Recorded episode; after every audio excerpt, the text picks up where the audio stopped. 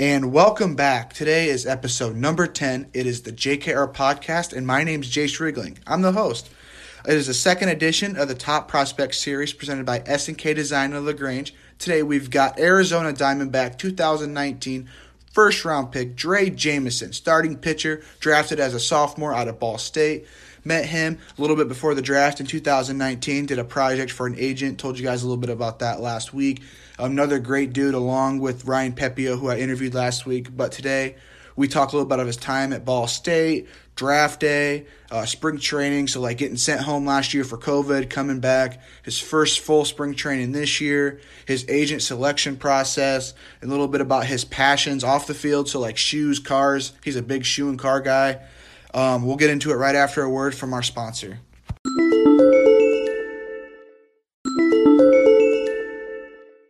All right, we've got 2019 first round pick to the Arizona Diamondbacks, Drey Jameson on the show today. Drey, how are you doing? I'm doing pretty good. How are you? I'm doing all right. So uh, today, I just want to talk a little bit about your time at Ball State, a little bit about draft day, of course, your time with the Diamondbacks so far. Um, if you're all right with that, I want to talk a little bit about um, just the agent process as well. Nothing like super personal, but just a few like um, black and blue questions, stuff like that. Okay. So let's get it. So let's get into it. Um, so you you're from Greenfield, correct? Yes. I'm not sure how far away that is from Ball State, but I'm pretty sure it's pretty close, right? Yeah, it's about 40, 45 minutes. Okay. So what was the positives to staying so close to home? Um, well, first is kind of knowing the area, and if something were to happen at home, you know, it's not difficult to get home. Also, just like you know, family and friends being able to come while I'm in college and and watching, and not be a hassle of you know five six hour drives and that kind of stuff. So that was a bit that was a big plus. Yeah. So what were some of the other schools in the process in the recruiting process? Um, I can't I can't remember them all, but I mean, just like your surrounding schools, Butler, um, IU, had some far away, Texas A&M, Washington State, um, Mizzou, um, Penn State. I can't I can't remember them all off the top of my Yeah. head, but Yeah. Were there any ones that were close to being a choice for you? um, yeah, Mizzou was definitely one that I was interested in. Um, to be honest, I didn't have the grades to get on Notre Dame, so I didn't even Yeah. mess around with that that whole gig. Um, but Ball State was kind of like my choice after I got the offer, um, knowing I wouldn't have to pay for schooling, and uh, if IU would have given me any percent um, instead of a preferred walk walk on, I would have probably considered it a little more than what I did. Yeah. So what was that recruiting process like? So when did schools start reaching out to you? Um, I would say I was a late bloomer, so um, I didn't really start hearing anything from college until like the start of my junior year, after my sophomore summer. Um, nothing, nothing serious at all, and then just I went to the PB or I think it was like I forget what it was, the PBR. Um, there's a little PBR showcase. Yeah. Um, I went to that, and then I got invited to the Super 60, and then that's when stuff really started started going with it, and um, that's when schools started contacting, and then so I mean it, it was a fun process and all that, but um, I kind of already had my mindset after I got the offer from Ball State where I was going. Yeah. Just was taking my time to realize, you know, do I really want to do this, and all that. Yeah. What was the biggest development you had at Ball State for your the two seasons you were there? Um, becoming an actual pitcher, you know, like when I when I got when I first got to Ball State, I was coming out of high school more as a position player than I was a pitcher. Um, and developing into an actual pitcher, yeah, I could throw strikes here and there, but actually understanding the game as a pitcher um, was my biggest development, and still is my biggest development now. Um, you know, anyone can go out there and throw hard. Anyone can, you know, it doesn't really matter. But understanding what pitches you need to throw and locate those pitches where they need to be at a certain time is is part of pitching and not just throwing hard. You know, you throw hard and you can't hit zone and you can't spot it up where you need to put it, then that velo really doesn't mean much at this level because you, you see it everywhere. It's it's not rare, you know. So um, just just the development of actually becoming a pitcher and not a thrower. I always say, you know, I used to be a thrower. Now I'm developing into an actual pitcher. I Yeah. would say that's my biggest development since I got to college and then moving forward to pro Bowl. Yeah. So were a lot of those other schools recruiting you as a PO, or were they wanting you as a, a position player? Uh, every, all the schools that I got contacted out of high school, it was a two way, two way job. So I'd have played outfield and pitched. Yeah. So what was that biggest difference? Because you were a two way your freshman year, right? And then just a pitcher your sophomore year. Yeah, so obviously, um, if you go back and look at stats, I couldn't hit the ball at all.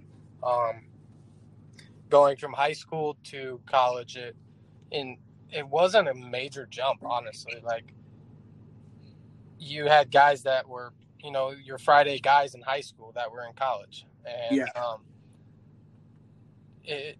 I just couldn't make contact with the ball, and when I did, it was it was an out. It was it was soft contact, and I just was struggling at the plate. So, you know, mid-season, I, I went to Coach Maloney. I said, hey, Coach, you know, like, I, I see myself more as a pitcher later on in my future with baseball. I kind of want to just focus on that because during our practices, it was like I was a position player, and then it was like, hey, Drey, it's your bullpen day. Come throw a bullpen. I threw my bullpen, and then I went and took BP. And it was like my main focus was position player. And when I I noticed like during season, I was like, Coach, like I'm not gonna, gonna keep hitting like this. There's no way I'm getting drafted as an outfielder. Yeah. You know? Yeah. And that's when my velo started jumping like even more as a position or as a uh, pitcher.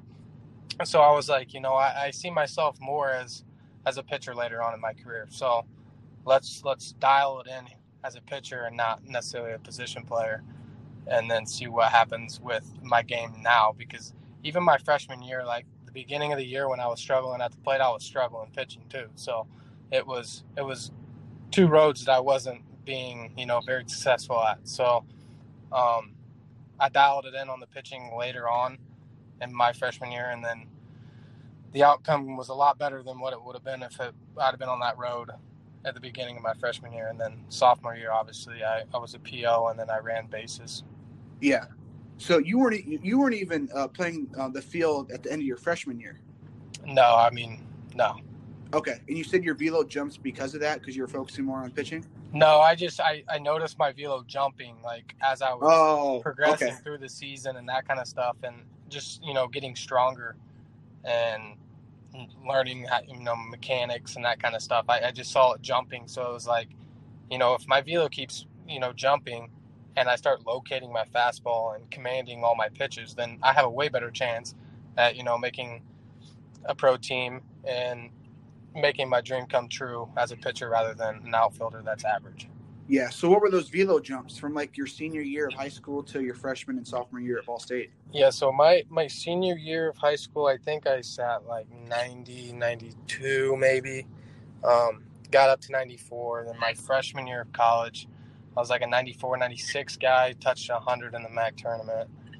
Um, my sophomore year, I was like five, like four to six, four to seven still, but would touch a lot of eights. I was there were games like I would open up my sophomore year and sit 97, 99.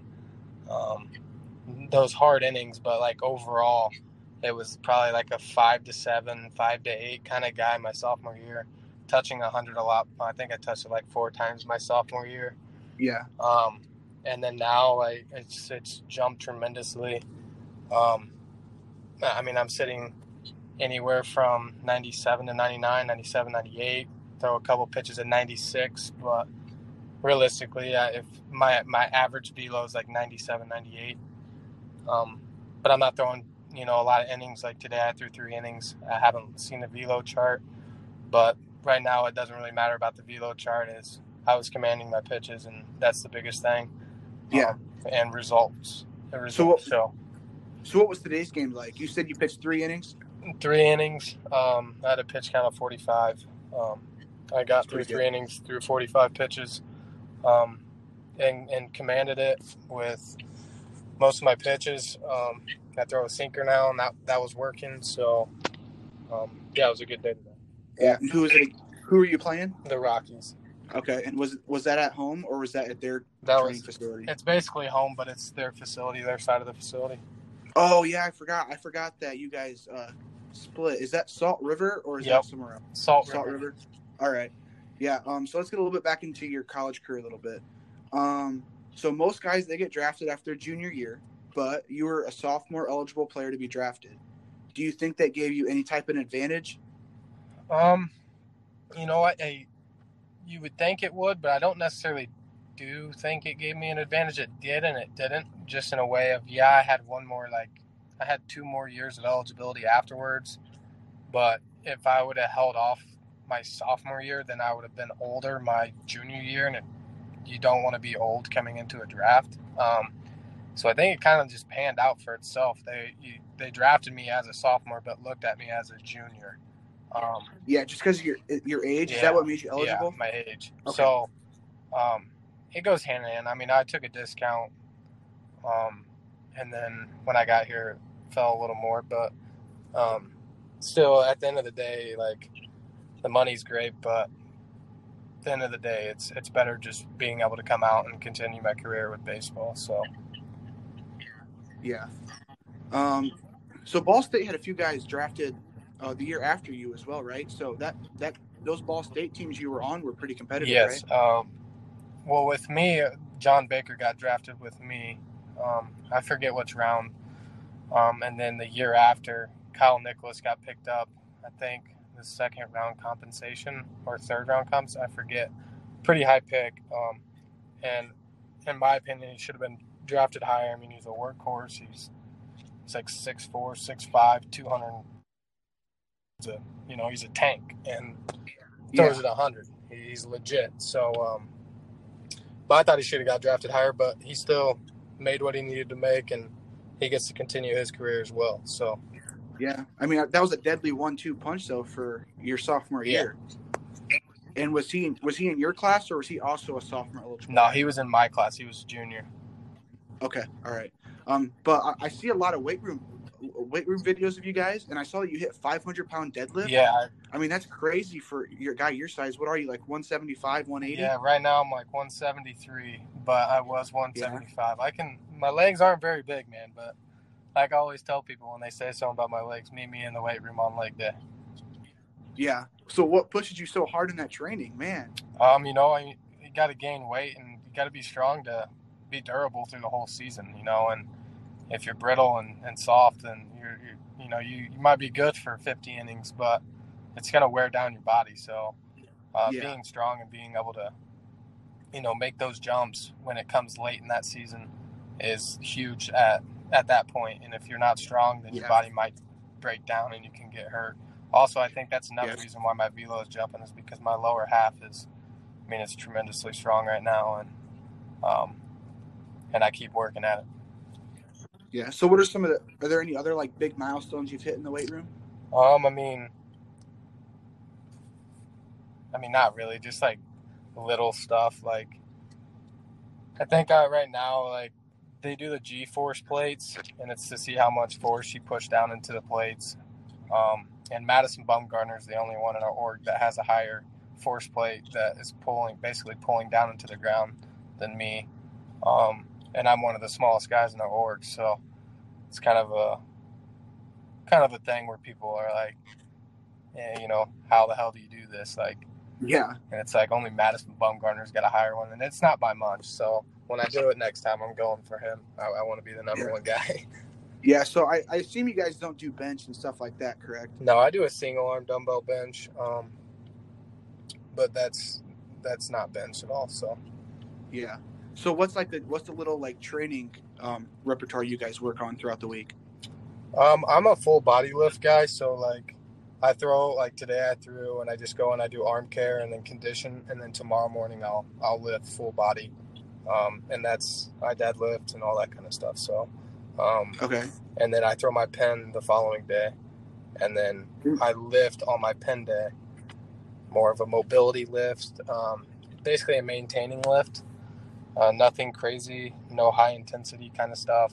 Condition, and then an off day, but I still get the arm work like moving, and then game the following day.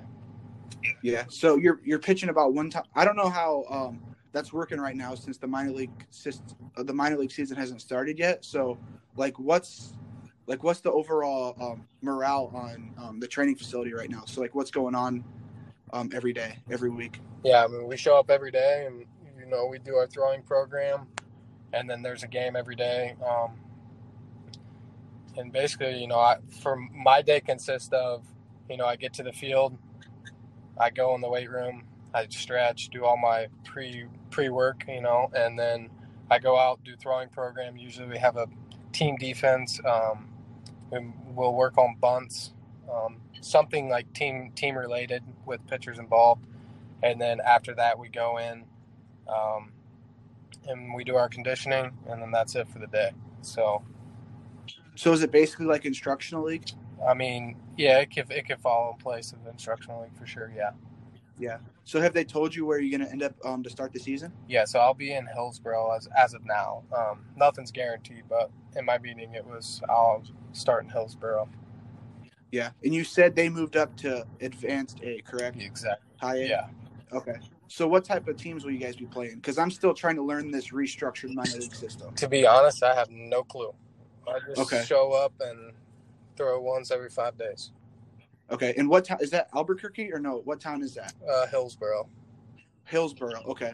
So um, you pitched in Hillsboro in 2019 at the end of the season, right? Yeah, short season. Yeah. So what was uh, what was the town like? Did you enjoy it? Yeah, Um, Hillsboro's great. It's you know fan base is really good, um, and and I think it's like the only baseball team in in Oregon. So like everyone around there, they just love it. They everyone comes to the game. It's usually sold out every game. I don't know how that's going to work now with COVID, but I mean the fans are great, and um, I don't think we're doing host families this year. But if we if we were, the host families are great as well. And uh, yeah. Hillsboro, Well, I know- great. Yeah. I know Eugene. That's Eugene Emeralds. They were in Oregon, but um, they it's a little farther. Yeah, good. it's like two and a half hours. Um, Yeah. I know they're not part of the minor league restructure. I think they're in independent ball now, but um so what was your major at Ball State? I was a physical education. Okay, so were you wanting to get into teaching? Yes, I wanted to teach, and then because that was my favorite, like obviously favorite class and growing up in school. so um, yeah, I wanted to be a physical education teacher and then be able to coach. Okay. Baseball or were there You know, I, you played football in high um, school, right? Yeah, I played football for two years in high school. Um, it was either baseball or basketball. I mean, I love the sport of basketball, and um, yeah, either one of those two sports, I would have been. A, I wanted to be a coach at. Yeah, so you were a three sport athlete for two years? Yep. Okay, so you played basketball throughout your whole life life Yep. lifetime? Yep. Okay. All right. So let's talk a little bit about the draft. Um, going into the draft, you're a projected day one, day two guy. Ended up being first round pick. Um, what was that week like going into the draft? Um, you know, it was. It wasn't necessarily hectic, just because um, I never really just expect anything, um, and I knew that I was going to get a chance either way. Um, so it, it was just the fact of like, where am I going to get picked? And at the, at that point, like my agent and what I've heard from other scouts and that kind of stuff, it was like, you know, you're either going to fall like later in the first round, um, or early second. And so I, I kind of had an idea of where I was going to fall. So on draft night, it was it was the most like, ah, where am I going to go? You know, it's my nerves were going. I was all like, Yeah. where am I going to fall? Um, and they got later in the round, and I was, I was like, man, am I going to get picked like in the first? Because I wanted to be a first rounder. Because growing up, everyone said I won't, I wouldn't be a first rounder because I'm too small, and um, I'm all about proving people wrong. And and I'll tell you, size size doesn't matter. That's a bunch of bullshit if anyone says it does. Um, Yeah. because at the end of the day, if you're a grinder and you compete and your and your stuff's good, it shouldn't matter what your size is because you you you can't you can't teach competitive fire. You you can't like if someone doesn't have it, they they just don't have it, and they plain and simple won't make it far in life if you're not competitive because Of course. there's always someone out there that's trying to be better. And if you're not competitive, then you're not going to be better, and you'll be satisfied when you're just when when you succeed once, then you might be satisfied. Well, you got to fail to succeed, and you know, with those people that get satisfied at succeeding one time when they fail, they won't know what the hell to do. So, um, it's just I, I'm kind of getting off topic. I kind of forget the question. Oh no, go ahead. I mean, it's great content, But- but, um, yeah, you know, it's just, yeah, I don't know. yeah. I mean, you, you're you like you said earlier, you're 175 and you're almost touching triple digits. I mean, you can't teach that. Plus, I mean, just your your fire, everything like that, everything I've seen from you before. But um, can you take me through that that phone call? Who was it? The was it a, guy with the Diamondbacks organization, or was it your agent that told you you were getting drafted? Yeah, so my agent was with me on draft night, um, and and we got the call and basically said, "Hey, you, at first it was a 33rd pick, um, and so then they had that long commercial break." And I was like, "All right, cool." Like, and we weren't gonna tell like my family that was there. We were just gonna let them hear it on the TV, and um, then we got a call back saying, "Hey, we're gonna take Brennan Malone 33rd. You're going 34th." And we were like, "All right, cool. You know, it's just one pick. Oh well." and then um, yeah when when we got that call it was it was definitely um, a moment that was would never be forgotten and uh, Yeah, now it just needs to be replaced with the call of hey you're going to the big leagues so that's Yeah. the call i'm waiting on now yeah. So you said your agent was there, of course, your family, but was there anyone else there with you? yeah so um, my girlfriend at the time we were at her house and her family and then i had a couple friends um, and then my and then my brother or and then and Okay. then my uh, my family Okay. So what were the days like after the draft? So how long was it before you were in Arizona signing that contract? Um, it was about a week.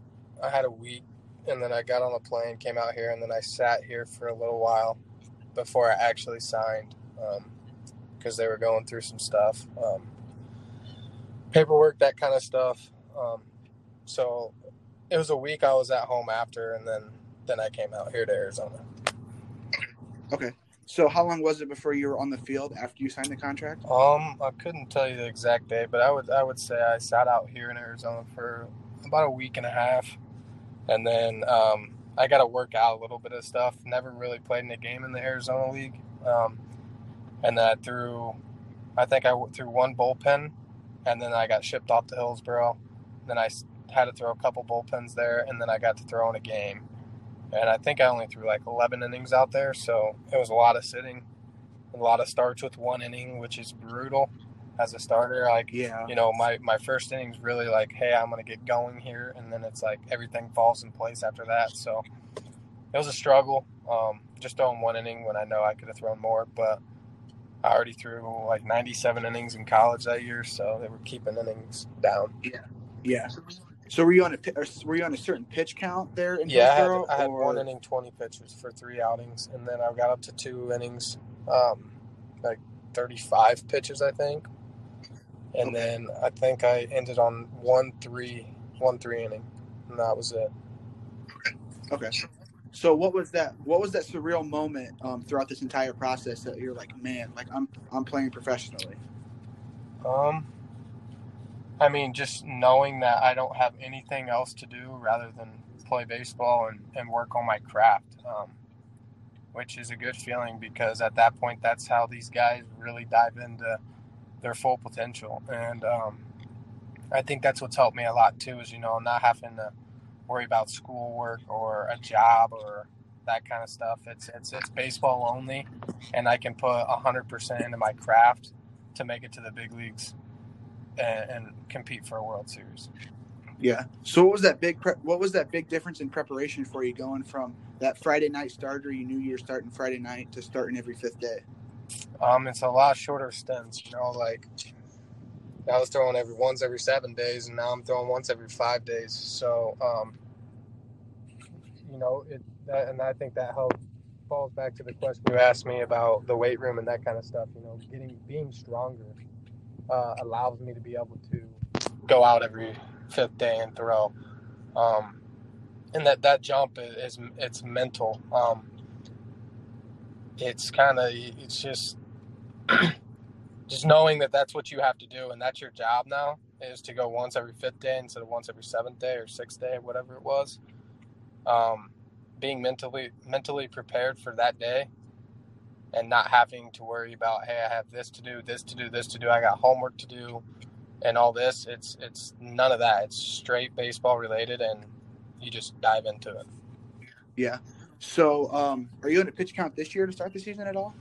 Um, like today, like I'm, I was three innings, 45 pitches. My next outing will be three innings, 50 pitches, and then I'll, I'm thinking I'll go to four, and I'll throw five innings in spring training before we go out, and then we don't get. I don't think we throw any more than five innings, um, in pro ball. It's basically okay. in the minors. So, yeah. So you got what? Two more starts there in Arizona before you head out to Hillsboro. No, I'll have mm, at least four, I think. Okay, I, don't, I actually don't even know the date, but I know you guys start the season what, like May seventh? May fourth is our first game. Fourth. Okay. Okay. Um. Okay. So the last time we spoke is a little bit before the draft. So you were still you didn't know who you were going for. I think you were still midseason for Ball State, but at the time you were throwing a fastball, slider, curveball, and changeup. I know you said earlier you throw a sinker now. Yes. Um. So what's your entire repertoire and how has it changed since you've got the pro ball. Yeah, so I still throw a four seam, uh, curveball, slider change, and now I incorporate the sinker. Um, the difference from college to now is my changeup's my best secondary pitch, um, and it might get taken over with the sinker. Um, it's basically the same movement patterns, but obviously the sinker's a little harder than the changeup. Um, what was your full question again? I forget. It was just that you basically answered it. It was just what your repertoire is now, how it's changed since um, getting drafted. So, um, how was how was the first actual full spring training experience for you? Um, it's been good. Um, I got here. I got I got a chance to come out a little early. Um, I got out here in March. Um, worked out with some of the pitching minor league pitching coaches at uh, Notre Dame High School to get going and all that kind of stuff. And then the last two weeks, we all the guys that were out here, some of the guys um, got a chance to come into big league spring training. Um, so that that was cool to have that opportunity to be able to do that. And then now we're in minor league spring training and everything's going good. You know, this is my first full spring training, um, so it's it's been yeah. really well. Yeah, because COVID ended it last year. What was that experience like? Could you take me through like getting there and then just all of a sudden just having to go back home? Yeah, um, I got out here early because instructional league. It was they put that first, or it might have been strength camp. I forget which one, but um, we were out here early, and then it was like, all right, we've already been out here for a month, and then spring training comes, and it was like a week of spring training, and then COVID hit, and then everyone went home. Well, I stayed out here. Me and some guys stayed out here, and still kind of played catch and that kind of stuff because we didn't know at the time. It was just like, hey, like it might be a week, it might be two weeks, we don't know, but they sent everyone home.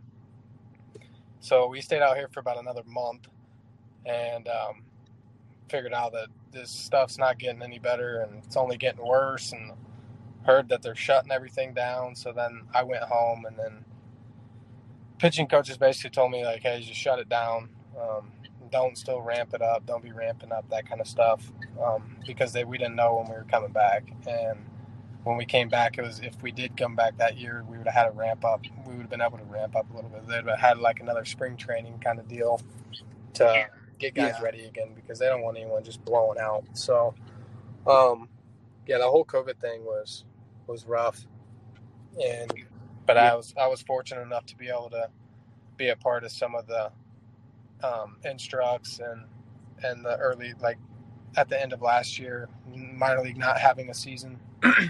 I was able to come out with that instructional league. Um, I missed the 60 man because I got COVID, so um, that kind of jeopardized me for the 60 man. But I got to come out right after the 60 man to the instructional league, and we got to play. And I got a little bit of innings under my belt there, so it, wasn't wasn't yeah, terrible. So yeah. yeah. So when did you head back to Arizona? Pardon? When did you head back to Arizona last? Um, it was maybe September or October. September. All right, all right. And then you were there for what, two, three months? I was there for about a month, and for instructional league, and okay. went home. Okay. So what was your what was your off season training schedule like this year? Um, I started ramping up, throwing bullpens and that kind of stuff um, in December because everything got put kept getting pushed back, so we didn't know when we were coming. So I started December twentieth, I think, was my first pen, and then okay, just ramped up from there, and then came out here in March and kept doing my bullpens with some of the guys out here, like I said earlier, and then went to big league camp, same stuff. Um, through to live batters, which is nice, and then got now we're in minor league spring training and we're playing games now. Yeah, yeah. So have you gotten that chance to play uh, to pitch at Chase Field yet? I have not. I mean, I no. did last year in instructional league, which is neat. Um, that was that was pretty cool. I threw there twice. Okay. And how did that go? Was that against other minor yeah. leaguers, or was that like? So it was like it was okay. basically like everyone's top sixty players, um, and they just basically took top prospects of their each org basically, and, and then we just played each other. Okay. So let um so like I told you before last time I called you, um I want to be an agent. So of course I want to ask you a little bit of questions about your agency, a little bit about the process and stuff like that. So when was it that agents and advisors started reaching out to you? Um, after my freshman year was really like the first kind of like get around, like going into my sophomore year. Um, agents started coming around, um, meetings wise and that kind of stuff. Okay. And what was there a lot of agents that reached out to you when you played summer ball in between your freshman? So I didn't year? actually play summer ball at all in college. Um, okay. Kind of I had some tricep problems um, like going into my sophomore year, so they didn't. I, I didn't play summer ball my sophomore or my freshman after my freshman year that summer, and then I didn't play summer ball going into my freshman year. Okay, so what was that? What was that process of picking an agency? What put your agent on top? Um, my mine is you know everything's good like with what what you're gonna do for me and all that but mine was more like relationship wise like who who do i see that i can have a relationship with for you know not just while i play baseball? Like what guy's gonna still call and text and and check up on me and still you know be that guy that is always in my corner that's always going to be able to help me throughout you know my life not just my baseball career? And um, that's like the main thing with me is building a a um, a bond with a guy that you know you, you can talk to about anything, and there's not going to be any judgment or any, any of that. It's it's a guy. It's a, you know it's your friend. It's it's a mentor for you, and yeah. um, that yeah. that was my biggest thing. Also, I mean, you still have to look at the fact of like you know what's what's the pros and cons to this guy in the baseball realm, but the the main thing is is having that connection with this guy to further further your career and then after your career who's he going to be like what's he going to be like? Okay. And what what's your agent's name? It's is yeah, it miles, miles something? Okay. And does he own is he like a one-man show or is he a part of a big company he's basically like a like? one-man show. He's got a couple guys with him um, but it's it's basically just him. Okay so what, what were some of his best qualities that made him the your pick? Um, you know, one of the biggest qualities that I, I got from him was I'm really close with a guy named Justin Wexler. He's a White Sox scout.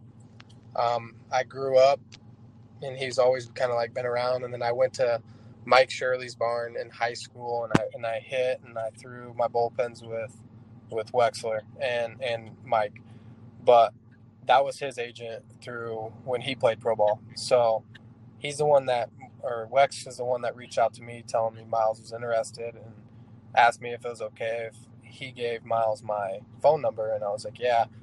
And I talked to Wexler and he's like, man, he's, a, he's a great guy. Like, he's obviously going to fight for you, but at the end of the day, like, he, he's not my agent anymore, but he still contacts me and asks me how my family is. And he, he's just a guy. He's a really good guy and, and he means the most. And, that really stood out to me coming from a guy that I trust a lot to talk on highly on the behalf of Miles Shota.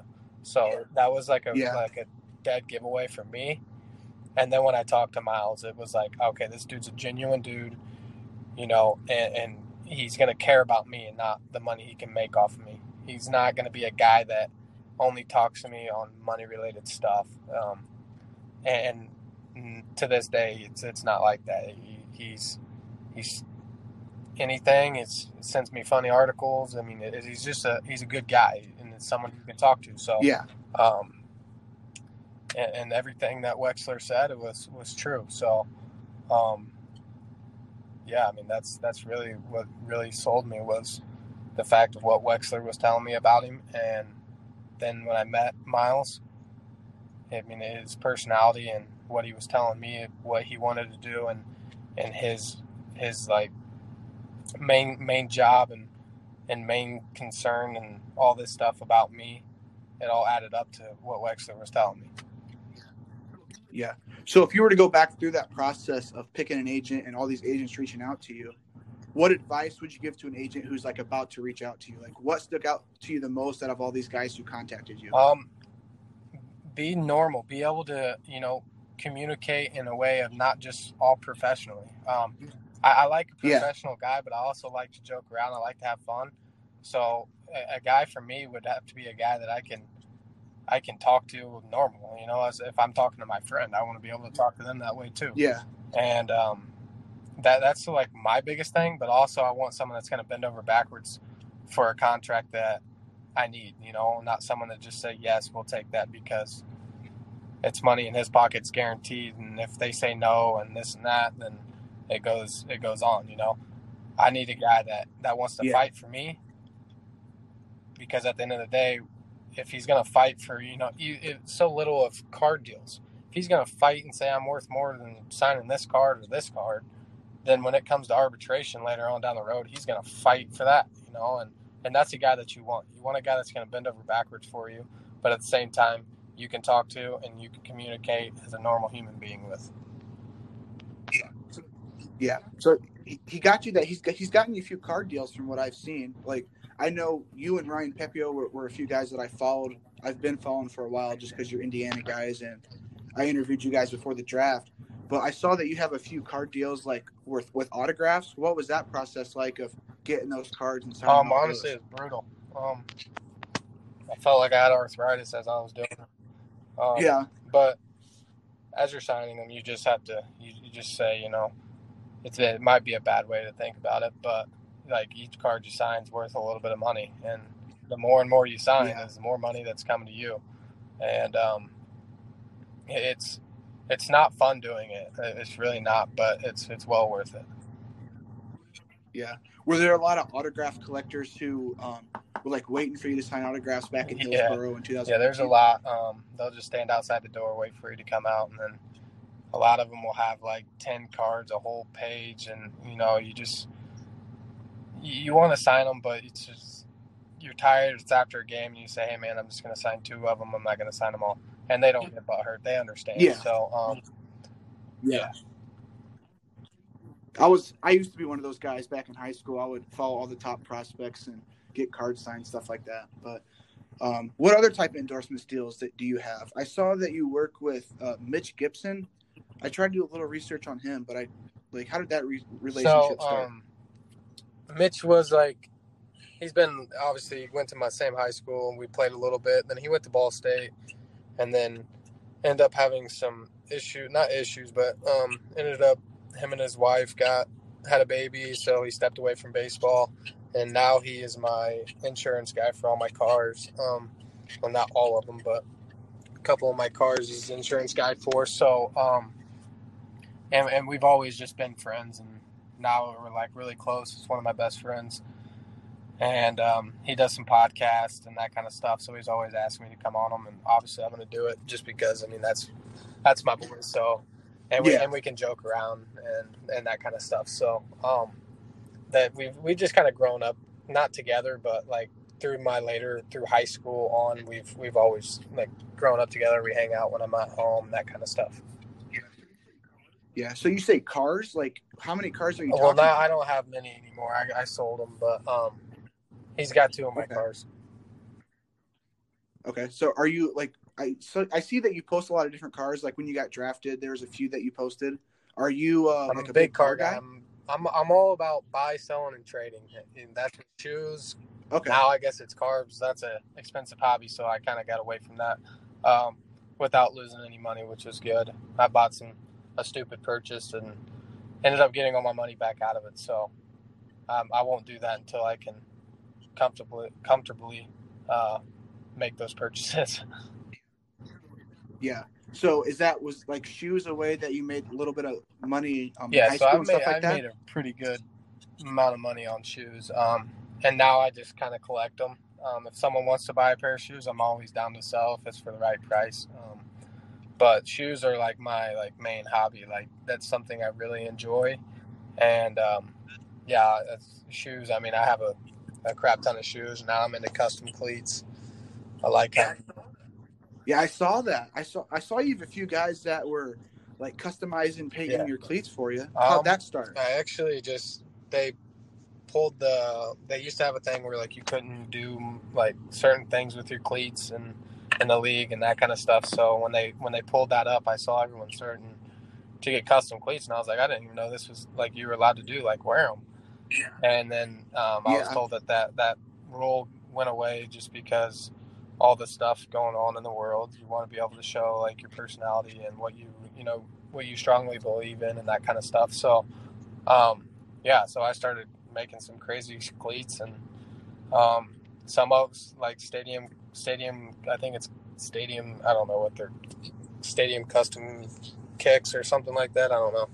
Um, I reached out to them and I was like, hey, I'm just gonna send you guys two pairs of cleats. Do whatever you want on them because I believe like when someone when someone's putting their time and effort into something and they have their own idea in their head, like it's gonna be better than, than trying to go off something you Yeah. want.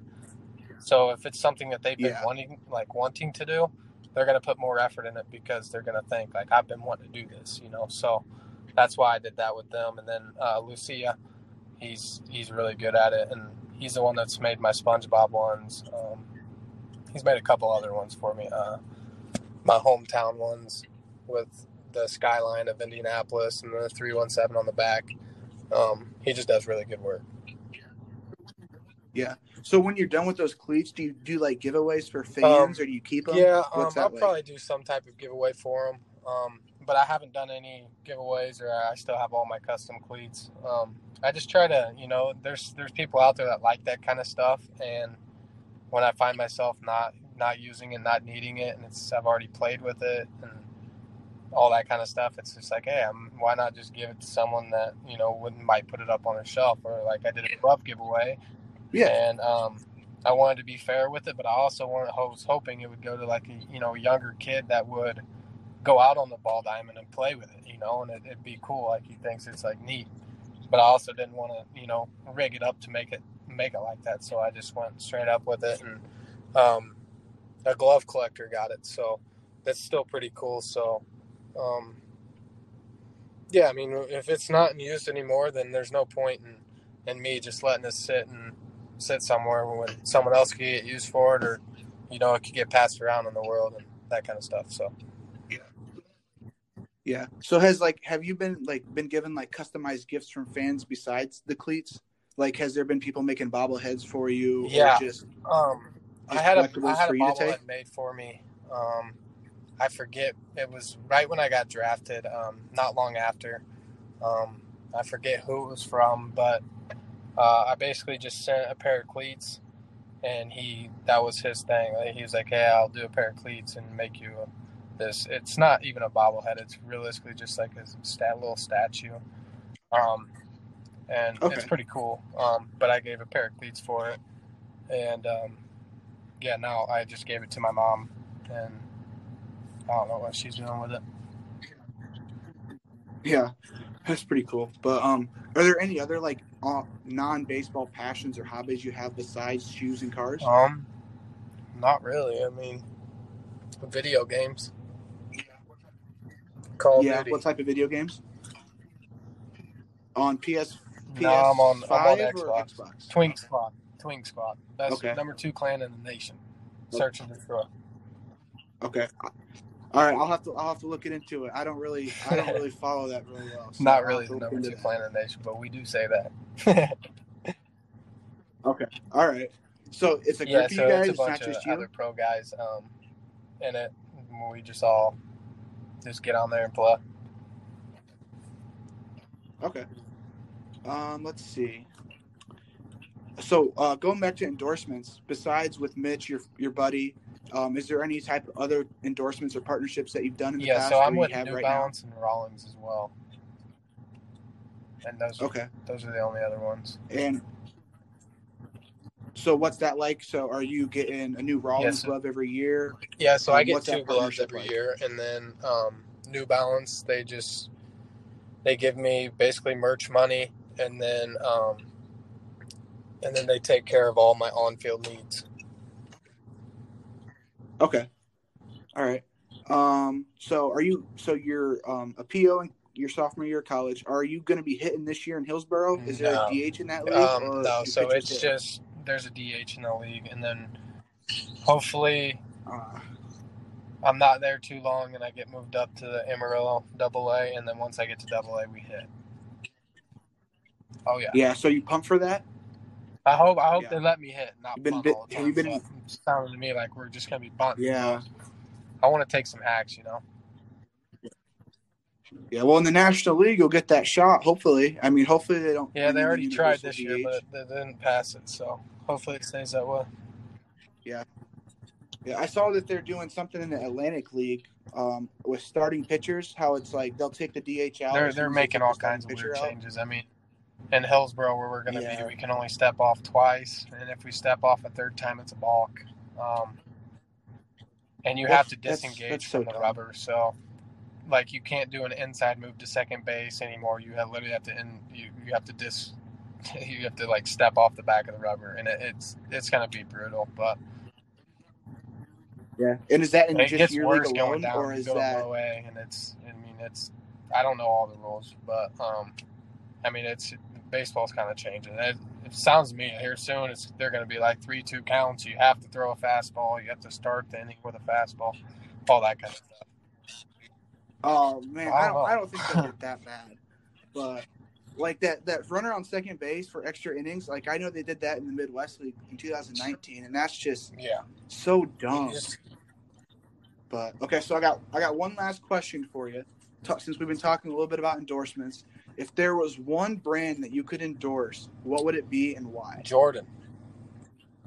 Um, and, Jordan, and just okay. the fact of you know I've I've grown up a sneakerhead, and Jordans are have always been like one of the shoes that I've always loved. Um, ones, fours, elevens, um, like a couple fourteens, but I'm a big shoe guy, and and Jordan's always been my favorite shoe, and I think their gear is sweet. Like you know, Jordan shorts, their hoodies, all that kind Yeah. of stuff. So that would definitely be an endorsement that I would love to have one day. And um, if I ever do get the chance, I mean, that would definitely be an option that I would I would definitely look into.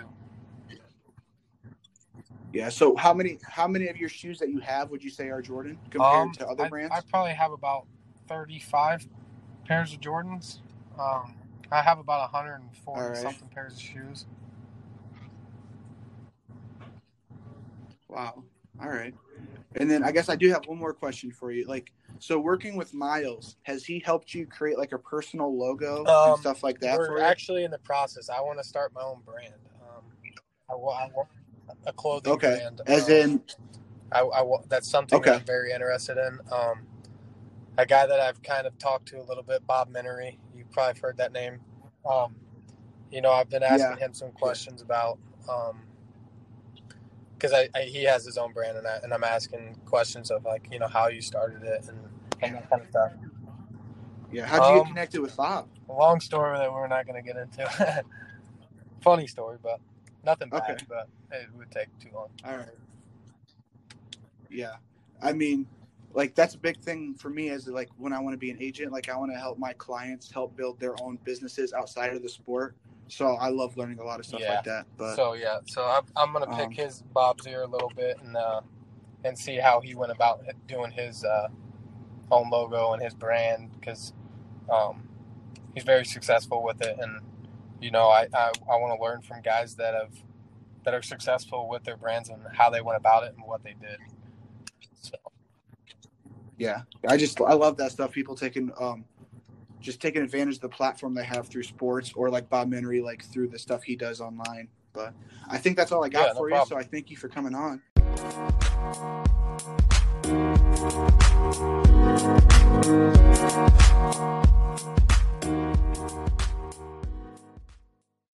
And there we go, another great episode in the books. Next week we got three guests. Monday it's Lucas Deck. We're talking a little bit about real estate, a few of the companies he started, his podcast he's done. Monday's also Jeff Duzan. We got him in here talking about the NFL draft that is next Thursday. Then we've got Tyler Alamo, former Cubs prospect. He's turned into a factory guy now. That is Friday, so that's one last Friday episode before we're going back into just one Monday episode a week. To start May, I've got former Fort Wayne Mad Ants NBA G League guy.